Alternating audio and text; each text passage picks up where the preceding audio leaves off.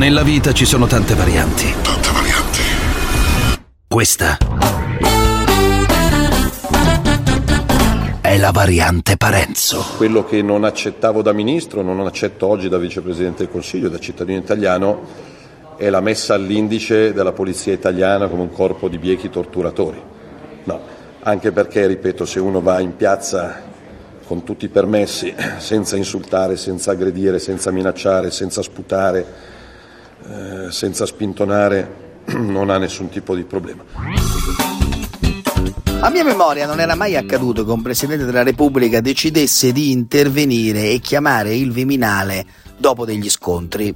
Sì, non era mai accaduto perché non siamo negli anni 70, per fortuna, dove ogni giorno la piazza era infuocata e lo scontro tra studenti e polizia era all'ordine del giorno. Non siamo in quegli anni e quindi ecco perché hanno fatto parecchia impressione al Quirinale vedere nei telegiornali le immagini della polizia che carica gli studenti del liceo e dell'università a Pisa e a Firenze. Sì, c'è stato sicuramente un eccesso e infatti ora ci sarà un'inchiesta sia interna alla polizia e a chiederlo è anche Mattarella, il quale nel suo preciso intervento ha deciso di misurare le parole, dicendo però delle cose chiarissime, i manganelli sui ragazzi sono un fallimento, è quella che i giornali hanno chiamato la bacchettata del colle, che però non piace al centrodestra. Infatti subito si sono alzate le voci di quelli contrari a questo da Fratelli d'Italia, ma soprattutto la Lega. La Lega è stata assolutamente protagonista nel difendere l'operato della polizia, a prescindere da tutto. Tajani che dice non sono figli di radical chic, quei poliziotti che erano in piazza, insomma tutta la maggioranza si schiera con le forze dell'ordine. Ma chi, come al solito, mette il cappello sull'operazione della polizia senza se e senza ma è la Lega, quale sia per bocca del suo segretario Salvini, sia attraverso Crippa il vice segretario, sia con Borghi, difende in tutto l'operato della polizia. E allora noi dobbiamo assolutamente ricordare invece qual è il motto della polizia, sub legge libertas, sotto la legge la libertà. E quindi è chiaro che l'uso della forza in un paese democratico è sempre sottoposto non soltanto al giudizio dell'opinione pubblica, ma soprattutto anche al giudizio, se è il caso, della magistratura e del capo dello Stato, il quale infatti in modo assolutamente nuovo ha deciso di intervenire in questa vicenda. Fratelli d'Italia dice la sinistra spalleggia i violenti, ma il Quirinale vede un'escalation e manda un messaggio preciso sia alla Premier sia al ministro dell'interno, il quale risponde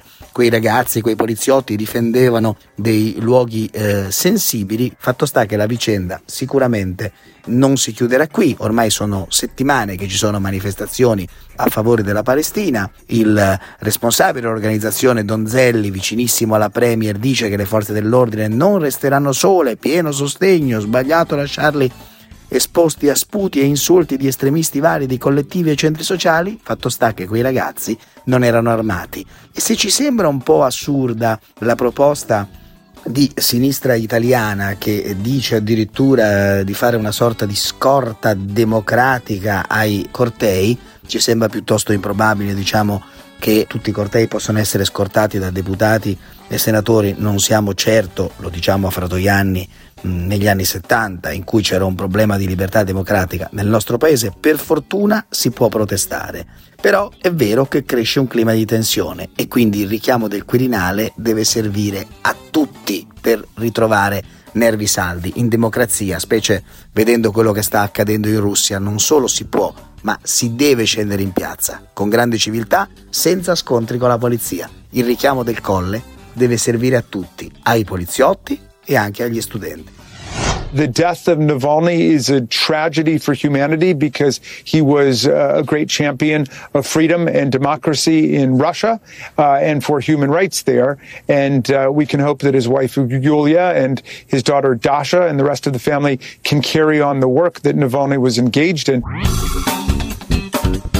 Putin è riuscito nel capolavoro di rendere il corpo di Navalny un corpo politico, un corpo vivo.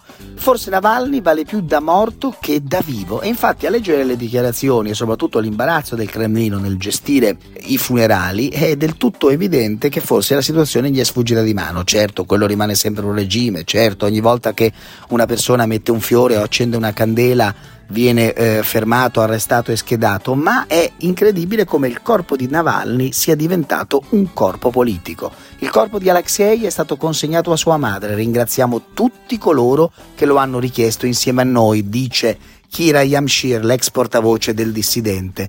E poi ancora la moglie dell'oppositore Alexei Navalny, Yulia Navalny. Sapevamo già che la fede di Putin era falsa, ma ora lo vediamo più chiaramente che mai.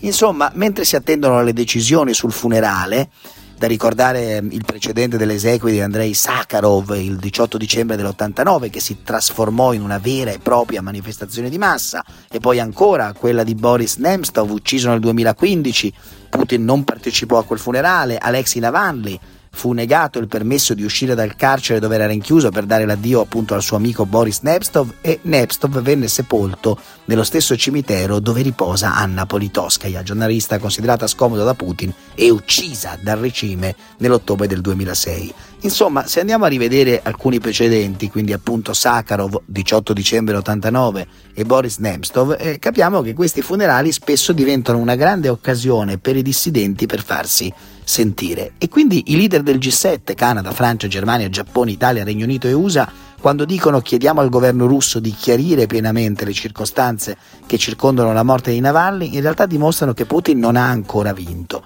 Certo, sì, lo ha ucciso, certo, riesce a mantenere un controllo serratissimo sui media e sulla piazza, ma il corpo del nemico rimane un corpo politico che urla, urla vendetta e che avrà la capacità di catalizzare intorno a sé il dissenso, che non muore con Navalny, ma che molto probabilmente troverà nella moglie il suo nuovo testimone. E vedremo come saranno questi funerali e vedremo che cosa deciderà il regime nelle prossime ore.